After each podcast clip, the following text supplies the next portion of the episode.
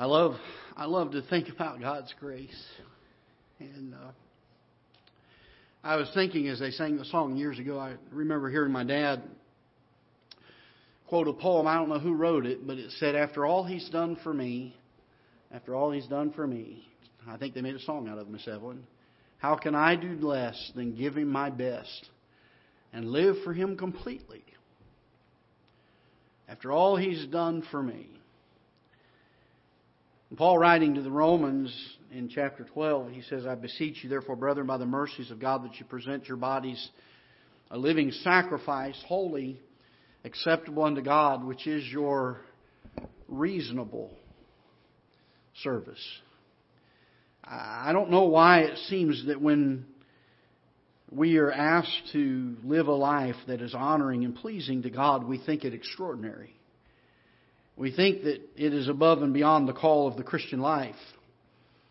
For some reason, we get in our minds that uh, a little bit of religion is okay as long as you don't go overboard with it.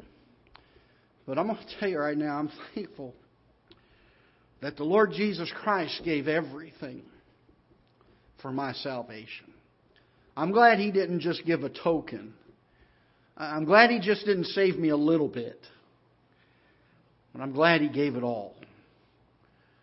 I'm glad that He seals us unto the day of redemption. I'm glad that I'm saved this morning. And when I think of grace, I'm reminded in Romans 5 when, when Paul wrote, Where sin abounded, grace did much more abound.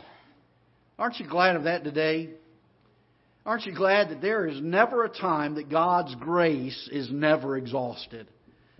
Uh, uh there's never a time that it gets to the point where some sinner has sinned too much that God's grace is just not there for him. We were talking this morning about Noah's Ark and the idea that all of the dimensions of the boat were given except the dimension to the door. Because the door was not limited. The door was not something that when Jesus said, I am the way, the truth, and the life, no man cometh unto the Father but by me, there was not a limitation as to who could come. You know what the Bible said? The Bible said, Whosoever will. Aren't you glad of that this morning? I don't care how bad of a sinner you are or I may have been in my, my past life, God's grace is sufficient to save every one of us. The Bible says He saved us to the uttermost. Not just partially, not just a little bit. One of the Old Testament prophets was sorrowful and went to the nation of Israel and he began to criticize the religious leaders of the day. And the fault that he was pointing out with them is that they healed the illness of the people of God, and this was the way the, the prophet said it slightly. He said, You've healed my people only slightly. You've not done, you've not done your best. Uh, wouldn't it be wonderful if we could get so excited about loving God and being a Christian that we just could not help but give him the very best that we have. Several weeks ago, we were pointing out the difference between the offering that Cain brought and the offering that Abel brought in Genesis. And I've heard preachers preach on that and say, well, Cain did not bring a blood offering. And I understand the idea that blood is necessary for atonement, but I don't know that that particular offering that is given, the Bible does not specify that it was an offering for atonement. But one thing I do know is that the Bible is very specific that Abel gave of the firstlings of his flock and the fat thereof. Cain just gave him the fruit of the ground. Just the leftovers. Just whatever he had already done and used, and whatever was left over, he was going to give it to God. Can I tell you this? I think there's a lot of times in my life that I'm guilty of giving God the leftovers. I, I dictate my time according to what I want to do. I dictate my my will according to what I want to do. I spend the resources that God has entrusted to me as a steward for Him uh, the way I want to. And when I'm all done, then I seem to say, okay, God, you can have the rest. Why is it that that is such a battle in our lives? Why is it that that is such a weakness when we look at the grace of God? The psalmist said, Deal bountifully with thy servant, O Lord. What he was saying is, don't deal with me out of what I merit or what I deserve. He said, deal with me out of your bounty. And I'm thankful today that God does not give us what we deserve, aren't you? I'm thankful that even after we're saved, God does not give us what we deserve. I'm thankful He gives us way beyond that. Grace that is unmerited. I'll tell you, you can't think very long about it before you start realizing the love of God and the amazing love that it is. Because as much as I think there are times in my life I love Him so much it almost hurts and I can't love Him anymore, I have only paled in comparison to the love that He's had for me. And I hope we can get a hold of that this morning. That's not the message. That's just something that the Lord did while I was listening to that song. The grace of God. Oh, what a wonderful thing. You ever get to the point where you think maybe the sermon's not adequate? We may need to go a different direction. Wow. What a, what a thought. The songwriter wrote years ago if we with ink the oceans filled, and were the skies of parchment made, were every stalk on earth a quill, and every man a scribe by trade, to write the love of God above would drain the oceans. Nor could the scrolls contain the whole. Those stretched from sky to sky. And the word picture that the author of that song wrote is so vivid, so moving, and yet it does not even come close to expressing the gratitude in my heart for the love of God. Because without Him, I was lost. Without Him, there was no hope that I had to go to heaven. None. There was nothing I could do. I was raised in a pastor's home, and I'll be honest with you. If I'd wanted to get into a, a lot of what we would call wickedness and sin, my dad and mom would have beat it out of me. Amen. That's a good thing, by the way, not a bad thing. And I was sharing with somebody recently, I said one of the hardest things I had to come to grips with was to realize that God had to pay the same price for my salvation as He did anybody else. I used to hear Ben get up in our pulpit in my dad's church and talk about how they lived a, a horrible, horrible life of sin. And then they would share how God miraculously got a hold of their heart and saved them. And I would watch as the people in the church would shout amen and glory to God and thank the Lord for the fact that God had reached so low into the mire of sin to reach this man or this woman that was speaking and would lift them up and save their soul. And I used to sit there as a preacher's kid and think, Lord, you didn't have to do hardly anything to save me. And it took a long time for me to realize, yes, He did. He had to go to Calvary for me. And if I had been the only one that needed to be saved, He would have still done it. That's just the love of my Savior. That's His grace.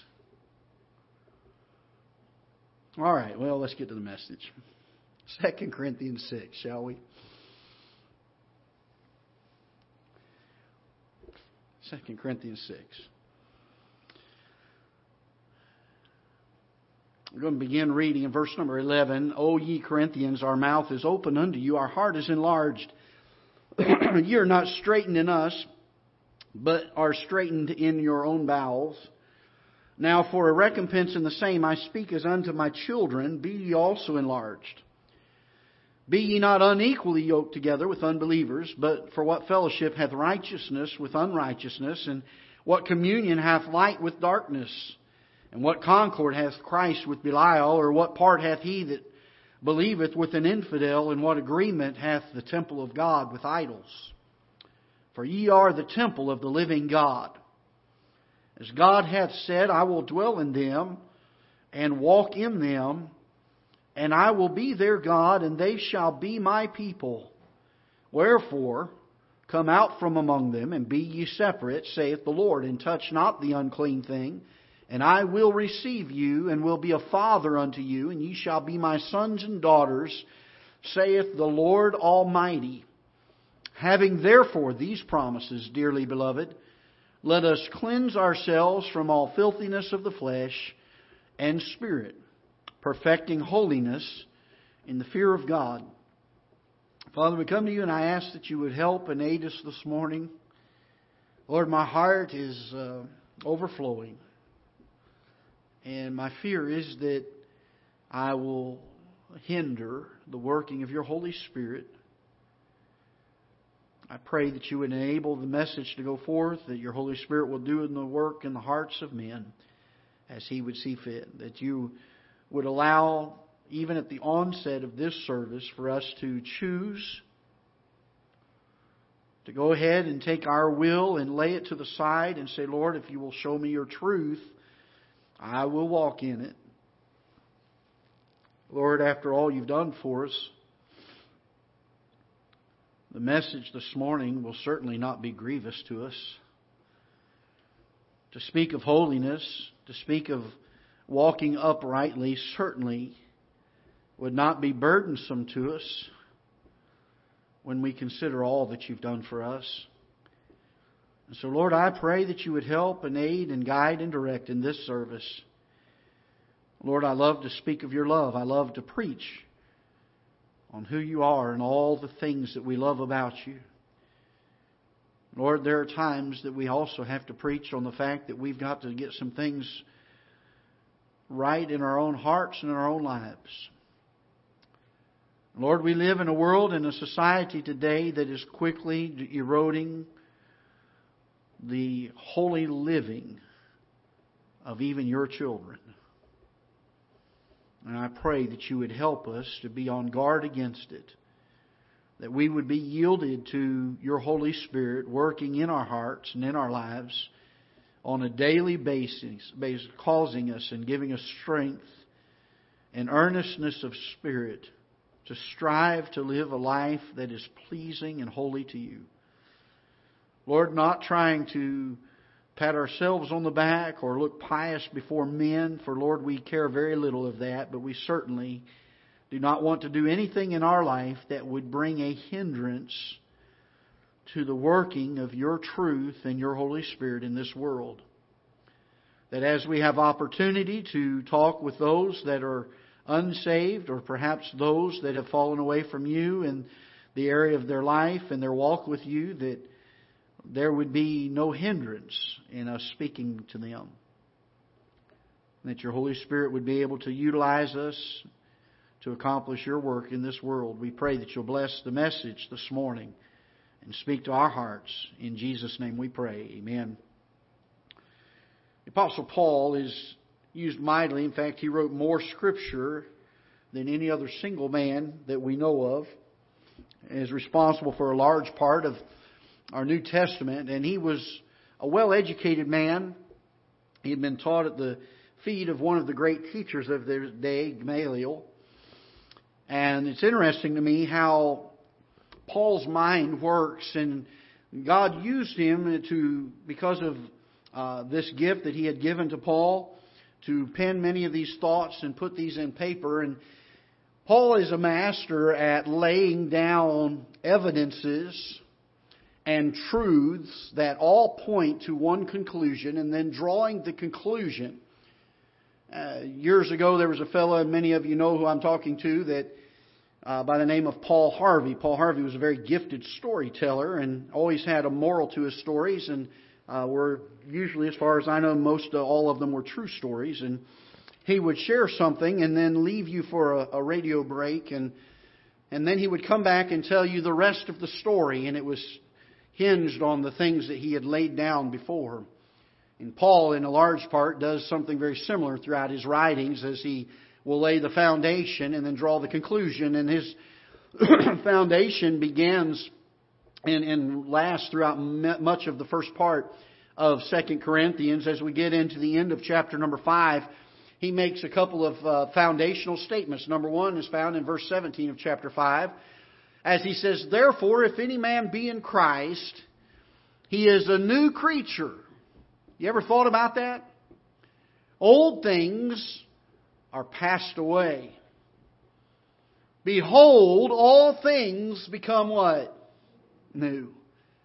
I made a profession of faith when I was a very young child. I was probably four or five years old. I've shared this before, but nothing changed in my life. There was no understanding. There was no act of faith. I just simply saw people going to an altar and thought, that looks neat. I want to do that. I asked my mom if I could go, and she said, let's wait till we get home. And she talked to me for a little while. She led me in a prayer, and for many years I thought I was saved. This verse became something that bothered me much. Because even though maybe outwardly I, I had to live a certain way because my mom and dad uh, were, were good, strict parents and firm parents and made us uh, live a certain way, in my heart I knew there was nothing different. And according to this verse, when God saves us, the old nature is passed away and the, the, the, new nature comes in to live inside of us and all things are made new. In the month of November in 1983, I had been under conviction for several months and finally I had had enough. I went to school that morning knowing we were going to have a chapel service and I had already made up my mind when the invitation comes, I am not waiting any longer. I'm going to get this matter settled. And Mr. Duerstock was the man who was preaching that morning in, in chapel, and for whatever reason, God led him not to give an invitation. But he did have us bow our heads, and he said, If you've got something you'd like us to pray about, raise your hand. And boy, my hand shot up. Thank you. You may put them down. We put them down. And to this day, I am so thankful that Brother Durstock was sensitive to the Holy Spirit. Because he came to the next class that I was in after chapel and he called me out of class. He said, Greg, I just can't help but think that there's something on your heart. He said, The Lord asked me to come up here and call you out of class. We went down to his office and I said, Brother Durstock, I'm not saved make a long story short, I trusted Christ as my Savior for the first time that day. I put my faith in something that I knew I could not do myself. I put my faith in the Lord Jesus Christ and said, Lord, if you move, if you don't save me, then I'm lost. I'm trusting you. And something changed. I, I can't explain it. I can't sit here and say, well, there was a feeling. Something was different. All of a sudden, I didn't have to go to church because mom and dad made me. I got to go to church. All of a sudden, I didn't endure the youth activities and the, the preaching time of the chapel services. I longed for them. I'll never forget, they, every day they would have in our home room they would have devotions to start the day, and they would pick one of the students to share a verse of Scripture and a thought, and then we would pray together. I'll never forget the next morning I came in and I said, I went to the homeroom teacher. I said, I don't know who's scheduled today, but could I give the devotion today? Man, I couldn't wait. I come in the next morning and I don't know what happened, but I said, Teacher, I don't know who's scheduled today, but can I give the devotion today? And I did that for about two weeks, and finally she said, Greg, we've got to let somebody else have an opportunity. Can I tell you something changed in me? Because if any man be in Christ, he's a new creature. We're born again. We're new. The Holy Spirit of God comes to live inside of us. And after all He's done for me, how can I do less than giving my best? Not the leftovers. Not the token. Not the, well, I'll just give God a little bit of my time this week. I'll go to church and look good in front of people and, you know, they'll, they'll think I'm a good Christian and I'll go on with my life. No, no. My best. My best. And I love what he says as we get down to the end of chapter 5 in verse number 20. He says, Now then, we are ambassadors for Christ. I'm thankful God chooses to use us, aren't you? I word it that way because the truth is, some of us think that God has to have us, that God needs us. Can I tell you, God doesn't need us? How arrogant are we when we say something like that, that we think that God needs us? God chooses us. Out of His great love, out of His great wisdom, He chooses us. And He goes to us and He says, Now that you're saved, I want you to take what's happened in your heart and in your life, and I want you to go everywhere you can in all the world and tell everybody you find about it. And what a great honor that is. What a great joy that is. Now then, we are ambassadors for Christ. As though God did beseech you by us, we pray you in Christ's stead, be ye reconciled to God. We get now to our text verse in verse number 11 of chapter number 6. I want you to notice this. he says, O ye Corinthians. And by the way, eh, we read the scripture sometimes because we've read it so often. Have you ever noticed this? That we miss some things. Paul is exclaiming this. You say, how do you know? Because he uses the word "oh." It's not just, ye Corinthians, our mouth is open unto you, our heart is enlarged. It's, oh Corinthians! Our mouth is opened unto you and our heart is enlarged. I've talked to several pastor friends of mine and other folks and it's interesting to me that those that seem to be most used of God usually feel most inadequate to be used of God. And God puts a burden on our hearts sometimes, and God puts such a, a, a an overwhelming, almost an intolerable burden that when we give the very best we have in service to Him, we look at it and say, when I compare that to the burden He's laid on my heart, it was inadequate. Paul was saying, My heart is enlarged for you, O ye Corinthians. And then he goes on in verse number 14 and he makes some statements that I'll be real honest with you. Our flesh, it doesn't like to hear these words. In fact, uh, you know, even in the Christian life, there's that old nature that tries to stick its head up and say, I don't think the Bible ought to say that. It's a verse that we oftentimes look at and we say, well, that's concerning marriage, and the truth of the matter is it's not. As he says in verse number 14, be ye not unequally yoked together with unbelievers. For what fellowship hath righteousness with unrighteousness? And what communion hath light with darkness? Now, follow me for a moment, would you? When Satan fell, he hated God. In fact, the Bible says that he is at enmity with God. Satan wants to do everything he can, even among God's people, Satan wants to do everything that he can since he knows he can't get your soul and he can't get my soul. He's going to do everything he can to destroy our life and our testimony.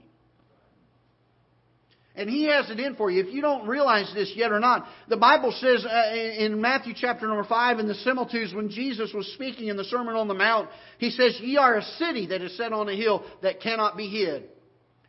He doesn't say that you're only that when you're living right. You're a city. You're a child of God, and the world is looking at you, and the world is looking at me. And they see us, whether we are sold out for God and a testimony for God, or whether we are backslidden and bring a reproach to God. We are a city set on a hill, and we cannot be hid. We live in a day. We live in a day where our world is so criticizing us as Christians for holy and right living, for morals that are not based on our social and our political uh, policies in our country, but because Christians will let's say we want to live on our morals based on the principles of God's Word. And they ridicule it and they criticize it and they pressure and they, they, they do everything that they can to cause Christians to say it's not worth the cost.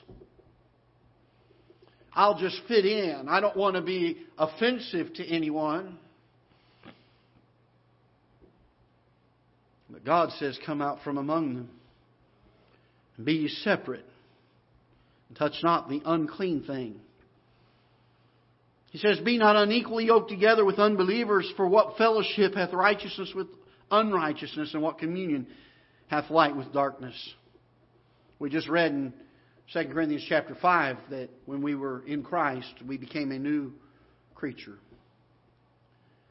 And that which used to be in communion with the things of the world and with the things that Satan had and with the philosophies of society, that is all gone now and a new creature is built. That, that, that indwelling of the Holy Spirit, what? Know ye not that your body is the temple of the Holy Ghost, which is in you, which you have of God, and you are not your own, for you are bought with a price. And when the Holy Spirit indwells us, the desires, the will that we had that wanted to follow after the things of the world and after our fleshly appetites and after the affections that we had that were worldly and ungodly. One day that happened and it changed the moment I got saved. Now my desire is to do what the Holy Spirit wants.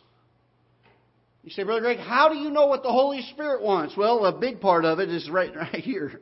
He tells us. So you don't even have to question. You don't even have to wonder.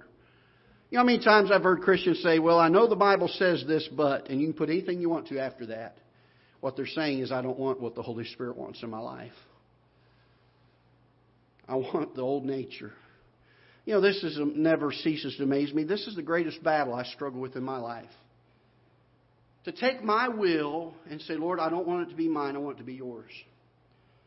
And folks, I'm going to be real honest with you. I'm going to be as transparent today as I can be. It's something that I have to do every single day, and I know the days that I don't do it. That I take my will and say, Lord, it's not mine, it's going to be yours. And if that battle is not faced and fought all the time, it's not long before those of us that have been delivered from the law of sin and death and now live under the law of the Spirit. We say, No, I don't want that anymore. I want to go back to the law of sin and death. I want to have that fun over here. I want to have that enticement. I want to have that glitz and glamour that the world has to offer. Be not unequally yoked together with unbelievers, for what fellowship hath light with darkness? What fellowship does someone who's a child of God have with the child of the devil? Why would we link arms? Why would we join in? Why would we walk in lockstep with them? I've heard people say before, well, you got to be like the world in order to reach them. No, no, no, no. That's not what my Bible says. When I act like the world and then claim to be a Christian, you know what I'm telling them? I'm telling them that I know what the problem is, I just don't know what the answer is. And the truth of the matter is, I do know what the answer is, don't I? The answer is the Lord Jesus Christ. And I'm not here to point men to me, to get them to accept me. I'm here to point men to the Lord Jesus Christ. I could care less what they think about me. It says in verse number 15, In what concord hath Christ with Belial, or what part hath he that believeth with an infidel, and what agreement hath the temple of God with idols? What's the temple of God? What is it? We are. It tells us right there, ye are the temple of the living God. As God hath said, now notice this, he's going to give some promises here, and I love this. I will dwell in them. I don't know if that shocks you or amazes you as much as it does me, but I'm going to tell you this. For an almighty God that I cannot even come close to explaining. To say, I'm going to come and live inside of you. And then for me to say, well, I just couldn't help it. I just can't seem to get victory in that area of my life. Oh, yes, I could. If I simply would say, I'm going to take my will and I'm going to make it His. If I simply would get to the place Where I would say, Lord, after all you've done for me, I'm not just going to give you a token of my effort, I'm going to give you all of it. He says, I'm going to live in you. Notice he says in verse 16, I will dwell in them and walk in them. What a fellowship and what a sweetness there is in that. And I will be their God, and they shall be my people. These are the promises God's given. Wherefore, anytime you see the word wherefore or therefore, you always look immediately before it to see what God has just said because the statement that's getting ready to be made is based on it. Because God says, I will dwell in them and walk in them and be their God, and they shall be my people. Speaking of you and I. Wherefore, come out from among them. Who's them? The unfruitful works of darkness, the children of Belial, the unrighteous. Come out from among them and be ye separate, and touch not the unclean thing, and I will receive you. And will be a father unto you, and ye shall be my sons and daughters, says Brother Greg at Ketha Heights Baptist Church. Is that what your Bible says? No. Lest you think I'm preaching heresy, mine doesn't say that either. Brother Greg doesn't stand up and say, listen, folks, we need to come out from among them and we need to be separate. We need to touch not the unclean thing. And God's given us promises if we'll do that. These are the things that God's going to do. He's going to come live in us. He's going to walk with us. He's going to be our God. Let us be His children. Brother Greg doesn't say that. Look what it says, verse 18. Saith the Lord what? Almighty. If we can't trust God's word, whose word can we trust? If we cannot trust God's reproof, whose reproof can we trust? If we cannot trust God's command to us, God's instruction for living for us, then whose can we trust? And I want you to understand and know that the chapter and verse divisions were done later in our scripture reading. This was written as a letter. And there is a continuation in verse number one of the thought. Having therefore these promises. What promises? I'll live in you. I'll walk in you. I'll be your God. You shall be my people. Having therefore these promises, dearly beloved, let us cleanse ourselves. Let me ask you a question this morning, and we're almost done. Who's Paul writing to? Is Paul writing to the lost? Who's he writing to? He's writing to a church in Corinth. Let us cleanse ourselves. And notice this Paul doesn't say, let you cleanse yourself. Paul said, folks, I'm in the same boat you are. This battle that you're facing, I face it too. It's something we all must face. He says in verse 1, let us cleanse ourselves from some of the filthiness that creeps into our life. Is that what it says? What does it say? It says from what? All filthiness of the flesh and spirit, little s. That's our will. That's our affections. That's our desires. That's our mindset. We must cleanse ourselves from all filthiness of the flesh and spirit. Notice this perfecting what? Perfecting what? Holiness in the fear of God. What, what ought to be the, the, the, the thing that we strive for in the Christian life? What ought to be the daily effort that we put forth in the Christian life? To strive for holiness. Folks, I, want to I want to be real careful about this because we don't preach as much as we ought to on the subject of holiness. And yet the Bible is very, very clear about it, is it not? In fact, Jesus said, Be ye holy, for I am holy, didn't he?